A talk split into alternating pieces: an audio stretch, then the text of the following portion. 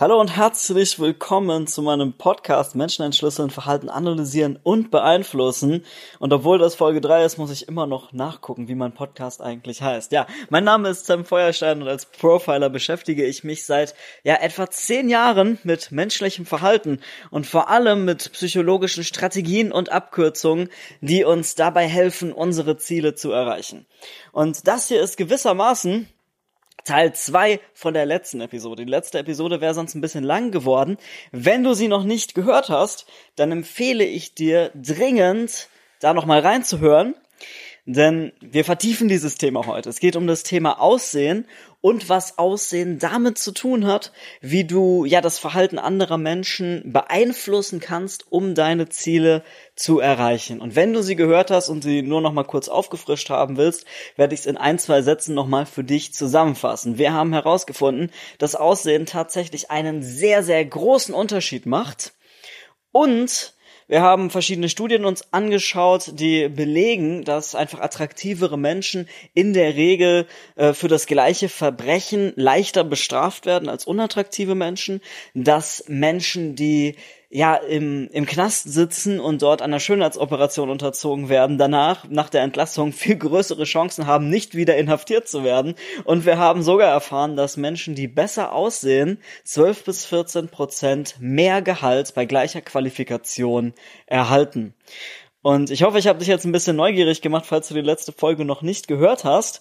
Und falls du sie gehört hast, dann möchte ich dir jetzt in dieser Episode etwas verraten, was ich gerne vor zehn Jahren gewusst hätte. Denn ich weiß nicht, wie es dir geht, aber als ich diese Studien aus der letzten Episode gehört habe, beziehungsweise gelesen habe, da war ich so ein bisschen, ich war so ein bisschen angepisst. Ich habe mir gedacht, äh, wir können doch nicht so oberflächlich sein und äh, es kann doch niemand was dafür, wie er aussieht. Und das möchte ich heute aufgreifen. Ich möchte heute mit dir darüber sprechen, warum bestimmte Aspekte des Aussehens überhaupt so wichtig sind und warum es meiner Meinung nach viel wichtiger ist, die Faktoren zu optimieren, an denen wir halt was ändern können, als die Faktoren, an denen wir nichts ändern können. Also, dass du einfach aus dieser Episode mitnimmst, dass es halt wichtiger ist, an den Sachen zu arbeiten, äh, an denen du was ändern kannst und dass du halt andere Sachen, wie zum Beispiel die Form deiner Nase oder so, äh, die dir vielleicht nicht so gut gefällt oder sowas, dass du das halt einfach, dass du das halt einfach eigentlich ausblenden kannst, weil das einfach gar nicht so einen großen Impact hat auf unsere, unser Leben, wie wir das häufig denken. Denn Fakt ist, wir überschätzen häufig die Faktoren, die wir nicht ändern können und unterschätzen das, was wir ändern können. Und dazu muss ich aber ein bisschen ausholen. Ich muss eine kurze Story erzählen, die ich selber vor ein paar Jahren in einem Buch gelesen habe. Das Buch ist äh, in den Show Notes verlinkt. Für alle, die es noch nicht wissen, auf www.samfeuerstein.com slash podcast findest du alle Episoden findest du alle Studien und findest du auch, wenn ich jetzt irgendwie sage, ja, habe ich in dem oder dem Buch gelesen, dann sind diese Bücher da auch verlinkt. Denn ich weiß nicht, wie es dir geht, aber ich mag's halt einfach gerne, wenn, ähm, wenn das Studien sind, wenn das Zahlen sind, wenn das irgendwelche weiterführenden Quellen sind, sei das irgendwie ein Paper, ähm, das verlinkt wird oder halt ein Buch oder so, dann finde ich es halt einfach ein bisschen geiler, wenn man das in einem Artikel nachlesen kann, weil Podcast hört man häufig unterwegs und da kann man nicht immer so gut mitsch mitschreiben. Deswegen einfach www.samfeuerstein.com slash podcast, da einfach nachschauen, wenn du die Studien mal nachlesen möchtest. Heute geht's um eine, eine Studie oder eine, ja, ein Experiment vielmehr über ein, es, es handelt von einem Fisch. Der Stichling. Der Stichling ist ein kleiner roter Fisch, beziehungsweise, ähm, ja, ich bin jetzt kein Fischexperte, aber wenn ich es richtig verstanden habe, dann leuchtet dieser Fisch halt irgendwie rot an der Brust. Und das Interessante daran ist, dieser Fisch ist evolutionär halt extrem interessant, weil die Evolutionstheorie besagt ja, es überlebt der Bestangepasste. Das bedeutet, dass einfach ein Fisch, der rot ist, der leuchtend rot ist, der hat halt einfach schon extrem schlechte Voraussetzungen zu überleben und sich evolutionär durchzusetzen. Denn wenn du ein roter Fisch bist, dann könntest du genauso gut mit einer riesigen Leuchtreklame durch den Ozean schwimmen, auf der ganz groß steht, friss mich. Denn jeder wird dich sehen. Du hebst dich einfach extrem von deiner Umwelt ab.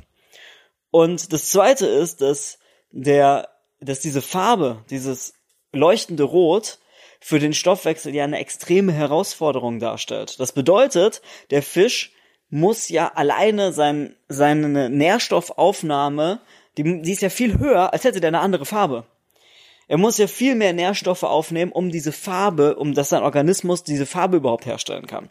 Und da gab es halt ein paar Forscher, die fanden das irgendwie so ein bisschen verwirrend. Kann man verstehen. Und die haben sich gedacht, okay, wir müssen dem mal irgendwie auf den Grund gehen. Wir müssen mal herausfinden, warum es aus evolutionärer Sicht überhaupt einen Sinn ergibt, dass dieser Fisch leuchtend rot ist und er ist noch nicht ausgestorben. Das widerspricht der Evolutionstheorie. Und dann haben sie einen Versuchsaufbau gemacht mit einem weiblichen Fisch und zwei männlichen Fischen. Und diese beiden männlichen Fische unterschieden sich darin, wie stark die rote Färbung bei ihnen ausgeprägt ist. Das heißt, der eine war halt wirklich leuchtend rot und der andere halt nicht so. Und dann haben sie geguckt, für welchen Fisch entscheidet sich der weibliche Fisch. Und das Krasse ist, dass sich der weibliche Fisch einfach, ja, signifikant häufig für den Fisch entschieden hat, der stärker leuchtet. Und das Ding ist in die Wissenschaft eingegangen als sogenanntes Handicap-Prinzip. Das Handicap-Prinzip bedeutet einfach, dass ein, ja, ich sag mal, ein offensichtlicher Nachteil ein besonderer Beweis für körperliche Fitness beziehungsweise Überlegenheit ist. Wenn man es von diesem Standpunkt aus betrachtet, ergibt es absolut Sinn, warum sich der weibliche Fisch für den leuchtend roten Fisch entschieden hat. Denn der mit dem, der, die Tatsache, dass der leuchtend rote Fisch immer noch am Leben ist, ist ein Beweis dafür, dass er erstens ein ziemlich guter Schwimmer sein muss, ziemlich smart sein muss, weil sonst wäre er schon längst gefressen worden. Und es ist auch ein Beweis dafür, dass sein Körper einfach in einer sehr guten Verfassung ist. Also er ist offensichtlich hat er, kommt auf seine Nährstoffe, er ist offensichtlich nicht mangelernährt, er ist offensichtlich nicht von Parasiten befallen, sein Immunsystem ist offensichtlich nicht so geschwächt, dass er diese Farbe nicht mehr ausbilden könnte. Also dieser offensichtliche Nachteil der roten Farbe ist ein klarer Beweis dafür, dass er ein ganz schön smarter Typ ist. Und daraus, also die, die Grundidee dieses Handicap-Prinzips ist es, dass Menschen immer beziehungsweise nicht Menschen, sondern das Lebewesen immer auf der Suche sind nach sogenannten ehrlichen Merkmalen, beziehungsweise nach fälschungssicheren Merkmalen. Denn du kannst jetzt, also ich weiß nicht, ob Fische miteinander reden können. Ich glaube nicht, aber irgendwie werden sie sich miteinander verständigen. Und wenn dieser, dieser eine Fisch jetzt einfach gesagt hätte, hey, ich bin ein smarter Typ, ich bin der schnellste Schwimmer, ich kann mich super geil verstecken. Und ich bin absolut parasitenfrei, dann hat der weibliche Fisch nicht wirklich viele Möglichkeiten, das nachzuprüfen. Wenn er das aber zeigen kann, durch einen offensichtlichen Mer durch einen offensichtlichen Nachteil, dann ist das ein Beweis dafür, weil es es ist halt es ist halt erstens es ist ein fälschungssicheres Merkmal, das bedeutet, er hat gar keine Möglichkeit, wenn er nicht absolut gesund wäre, diese Farbe auszubilden. Wenn er nicht ein guter Schwimmer wäre oder sich gut verstecken könnte, dann wäre er tatsächlich mit dieser Farbe schon gefressen worden. Er hat gar keine Möglichkeit, das irgendwie anderweitig äh, zu, zu fälschen oder so etwas. Und das Zweite ist, es ist halt ein Nachteil. Er hat gar keinen, ähm, ja, gar keinen, gar keinen Need, diesen Nachteil zu haben, außer dass er damit unter Beweis stellt, dass er halt so ein smarter Typ ist. Also stell's dir mal so vor, wenn zwei Leute ein Wettrennen machen und der eine hat zwei gesunde Beine und der andere hat nur ein Bein und der Einbeinige gewinnt, dann ist für jeden klar, dass er einfach der bessere Läufer ist. Weil sich jeder denkt, boah, stell dir mal vor, wie gut der laufen würde, wenn er zwei Beine hätte. Und genau das ist es, was dieser Fisch macht. Das ist es, was dieses Handicap-Prinzip macht. Und ich erzähle dir das aus folgendem Grund. Denn das Ding ist, auch wir Menschen sind ständig auf der, auf der Suche nach diesen Merkmalen, nach diesen fälschungssicheren Merkmalen. Wir gucken ständig, was sind Merkmale, die jemand hat, die dafür sprechen, was da drunter ist, was er aber nicht ähm, so gut fälschen kann. Das bedeutet, ich meine, okay, erzähl mir jetzt bitte nichts darüber, dass es Rolex auch in der Türkei gibt, für dieses Beispiel, ja? Aber wenn du irgendwie jemanden kennenlernst und der erzählt dir, er verdient irgendwie, keine Ahnung, ähm, eine Million Euro im Jahr und er trägt einfach nur Jeans und T-Shirt, dann wissen wir rein rational, dass es genug Menschen gibt, die Millionäre sind und Jeans und T-Shirt tragen. Aber für unser, für unser Steinzeitgehirn ist es halt viel glaubwürdiger, wenn er uns das erzählt und dabei eine Uhr für 50.000 Euro trägt. Und wie schon gesagt, natürlich kann diese Uhr auch eine Fälschung sein. Deswegen heißt es ja eigentlich fälschungssichere Merkmale. Gehen wir mal davon aus, wir leben in einer Welt, in der es keine Fälschungen von Rolex gibt. So, es gibt nur diese eine Uhr und sie kostet 50.000 Euro und dann weißt du ja in dem Moment schon, okay, also er scheint ja zumindest nicht ganz so arm zu sein. Sonst hätte er jetzt keine 50.000 Euro Uhr. Das ist der Grund, warum wir so gut auf Statussymbole anspringen. Weil Statussymbole sind für uns fälschungssichere Merkmale. Und das, obwohl wir in einer Fake World leben, in der ich mir ein Ferrari auch leasen kann, in der ich mir auch eine Rolex ähm, irgendwie auf dem türkischen Bazar kaufen kann, in der ich mir, keine Ahnung, für ich weiß nicht, ich habe ähm, maßgeschneiderte Anzüge aus Thailand, die haben in Thailand irgendwie 800 Euro gekostet. Wenn ich die in Deutschland hätte machen lassen, hätten sie wahrscheinlich deutlich mehr gekostet. Und das ist so gesehen, in Anführungszeichen, ist es halt auch ein Fake, weil ich habe halt nicht 5000 Euro, sondern nur 800 Euro für den Anzug bezahlt. Aber er hat halt immer noch so diesen, ähm, es ist halt immer noch dieses Statussymbol, dass das halt ausstrahlt. Das Ding ist, worauf ich hinaus möchte, ist, dass wir Menschen darauf gepolt sind, immer von einer Wirkung auf die Ursache zu schließen.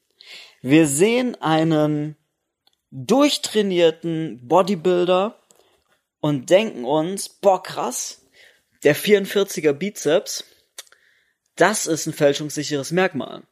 Stell dir vor, wir leben in einer Welt ohne Anabolika, aber selbst selbst mit mit ähm, Anabolika etc wächst der Bizeps ja nicht von allein. Du musst ja immer noch was dafür tun. Das Ding ist, dieses, diese Wirkung, die wir wahrnehmen, wir schließen davon auf die Ursache.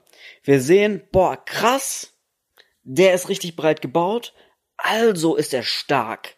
So, der kann uns in dem Moment, wenn du den einfach nur irgendwie, du fährst mit dem im Fahrstuhl, der hat dir nicht bewiesen, dass der stark ist. Der hat jetzt keinen Baumstamm, Baumstamm von A nach B getragen, aber du schließt von der Wirkung boah, krass, starke Arme, schließt du auf die Ursache. Und auch auf viele, viele andere Ursachen. Du bildest in deinem Kopf, schlägst du direkt eine Brücke und denkst dir, okay, krass, wenn jemand so aussieht, dann muss er diszipliniert sein. Wenn jemand so aussieht, dann muss der ehrgeizig sein. Wenn jemand so aussieht, dann muss der sich ziemlich gut an seinen Ernährungsplan halten und ähm, wird sich wahrscheinlich nicht den ganzen Tag von Chips und Cola ernähren. Und wir fangen halt immer an, diese Sachen, die wir sehen, runterzubrechen und zu sagen, okay, cool, das ist die Wirkung, was ist die Ursache davon? Okay, cool. Und aus dieser Perspektive ist es nur logisch, dass Faktoren, auf die wir einen Einfluss haben, sehr, sehr viel mehr über uns aussagen als Faktoren, auf die wir keinen Einfluss haben. Natürlich macht es aus einer evolutionären Perspektive absolut einen Unterschied, ob jemand irgendwie 1,90 ist oder 1,60. So, dann unser Unterbewusstsein denkt halt trotzdem so, boah, der 1,90-Typ, der wird mit Sicherheit ähm, stärker sein, der wird sich mit Sicherheit besser verteidigen können, etc. Aber das ist eigentlich der kleinere Part. Weil dadurch, dass wir immer von Wirkung, von, von Ursache, nein, umgekehrt, dass wir immer von Wirkung auf Ursache schließen, ist es ja klar, dass die Faktoren, auf die wir mehr Einfluss haben, stärker ins Gewicht fallen. Weil mit denen können wir uns ja tatsächlich von anderen unterscheiden.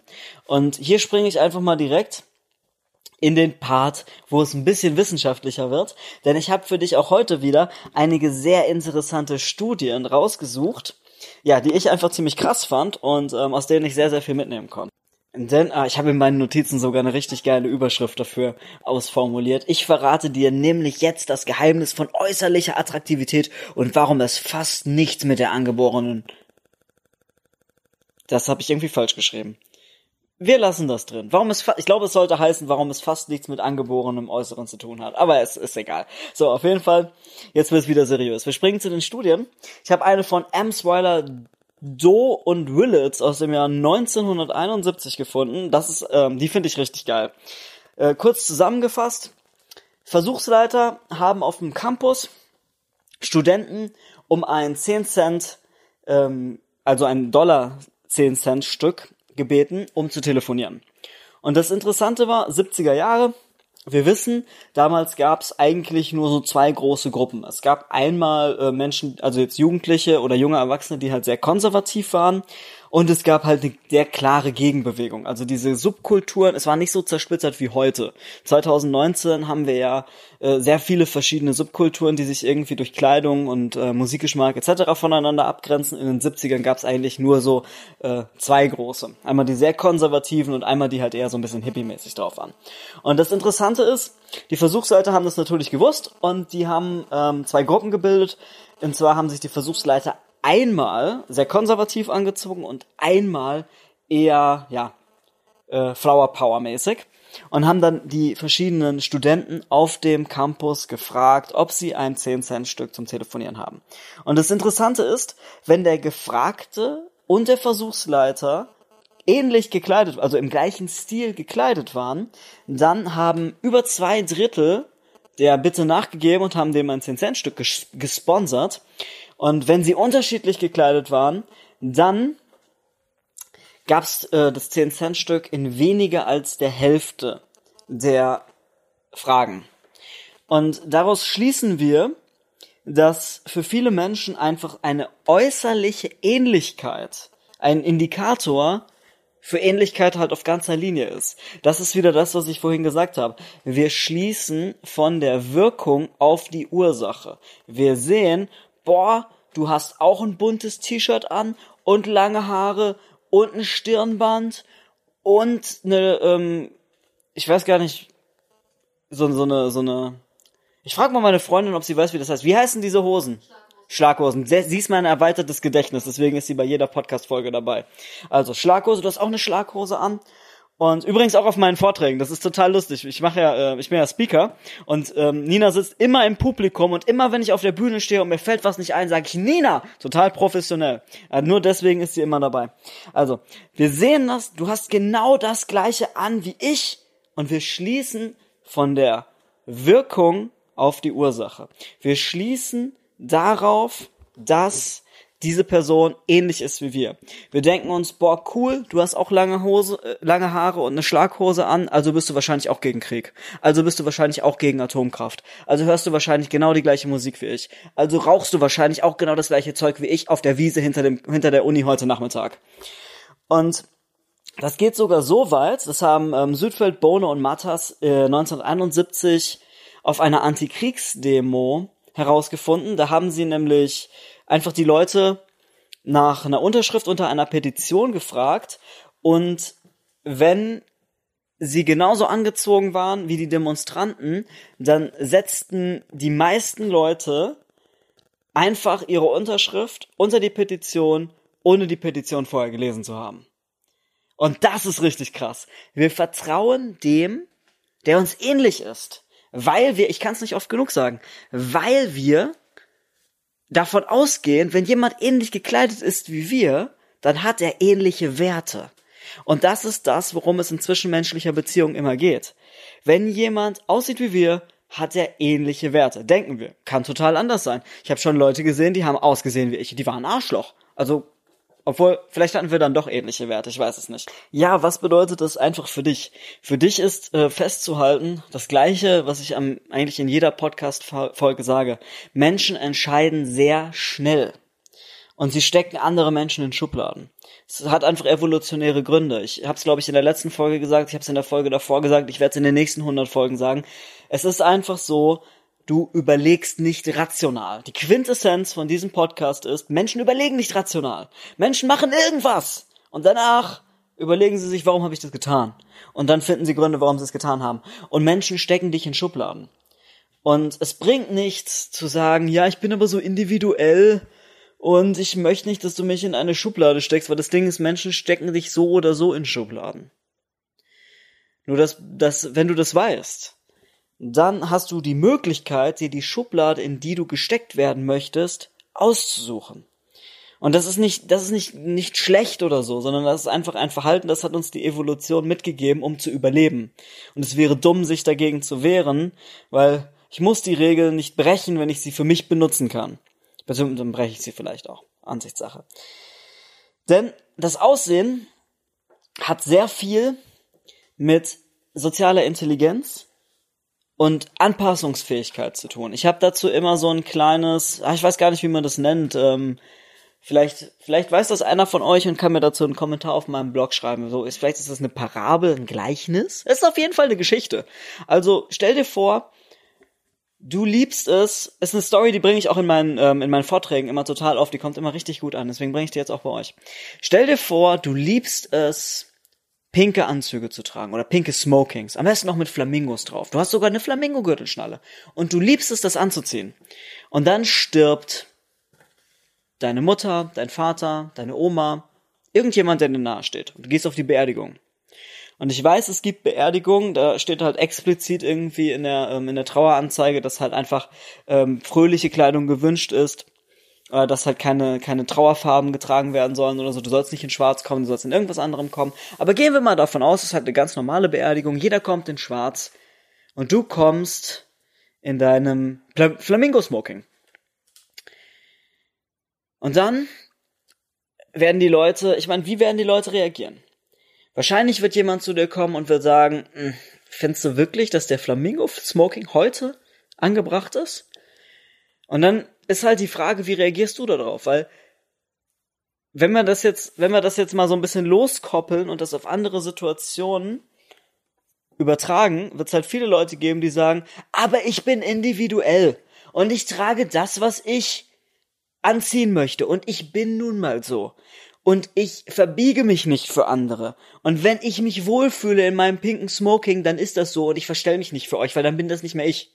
Nein, Fakt ist, du bist einfach ein Arschloch, wenn du das machst. Weil es respektlos ist und weil du,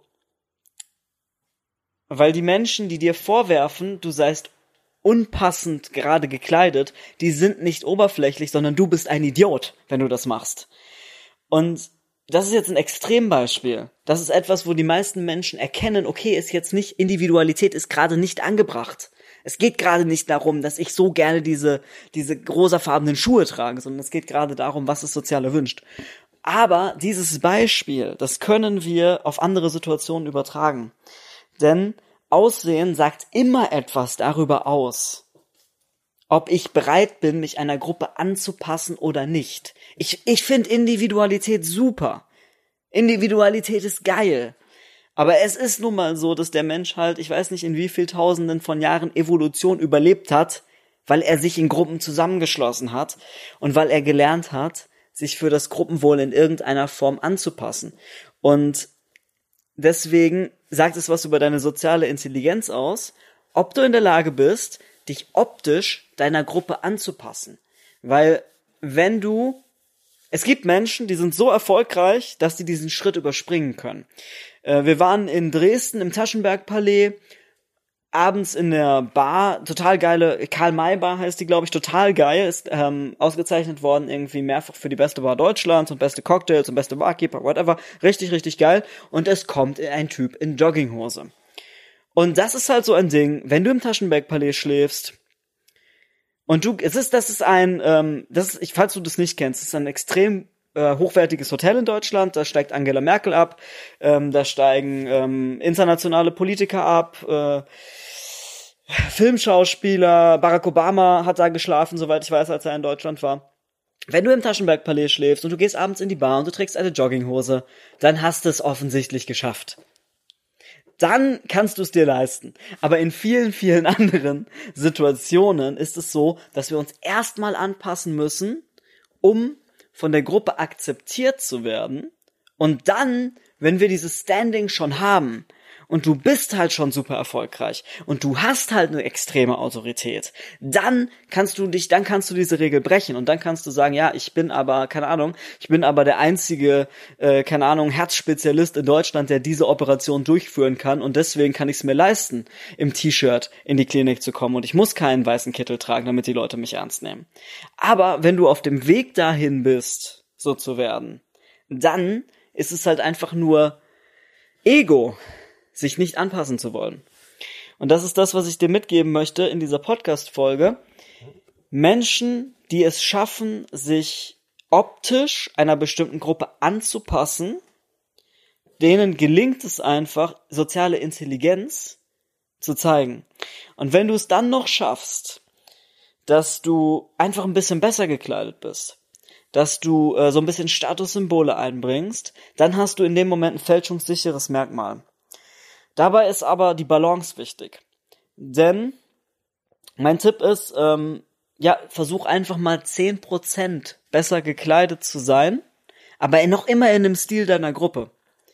Zehn Prozent Und nicht viel besser, weil wenn du zu gut aussiehst, dann reagieren Menschen anders. Dann, dann, dann ist, kippt die Anerkennung in andere Gefühle über und dann bist du halt auch schon wieder der Typ, der halt einfach sozial fehlkalibriert ist. Wenn ich in einem, keine Ahnung, Armani-Anzug auf ein Konzert von irgendeiner Rockband gehe, dann bin ich kein überlegener, ähm, erfolgreicher Geschäftsmann, dann bin ich ein Vollidiot weil das halt gerade absolut nicht angebracht ist sozial. So, dann bist du halt, da bist du halt zehn Prozent besser gekleidet, wenn du halt kein abgeranztes T-Shirt von der letzten, von, von vor zehn Jahren hast, sondern das coole T-Shirt von diesem Konzert oder so etwas.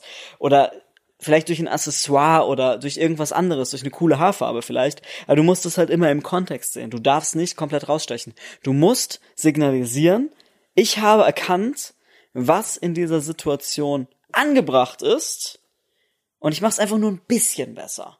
Und dann, dann bist du auf dem richtigen Weg, weil dann spielst du mit der Ähnlichkeit, dass du sympathisch bist, dass Menschen ähm, halt dir einfach viel stärker vertrauen und trotzdem hast du noch so ein bisschen dieses, äh, ja, diesen Attraktivitätsfaktor. Damit beende ich diese Podcast-Episode. Wenn dir der Podcast gefällt, dann abonniere ihn, damit du keine Folge verpasst und wir hören uns in der nächsten Episode.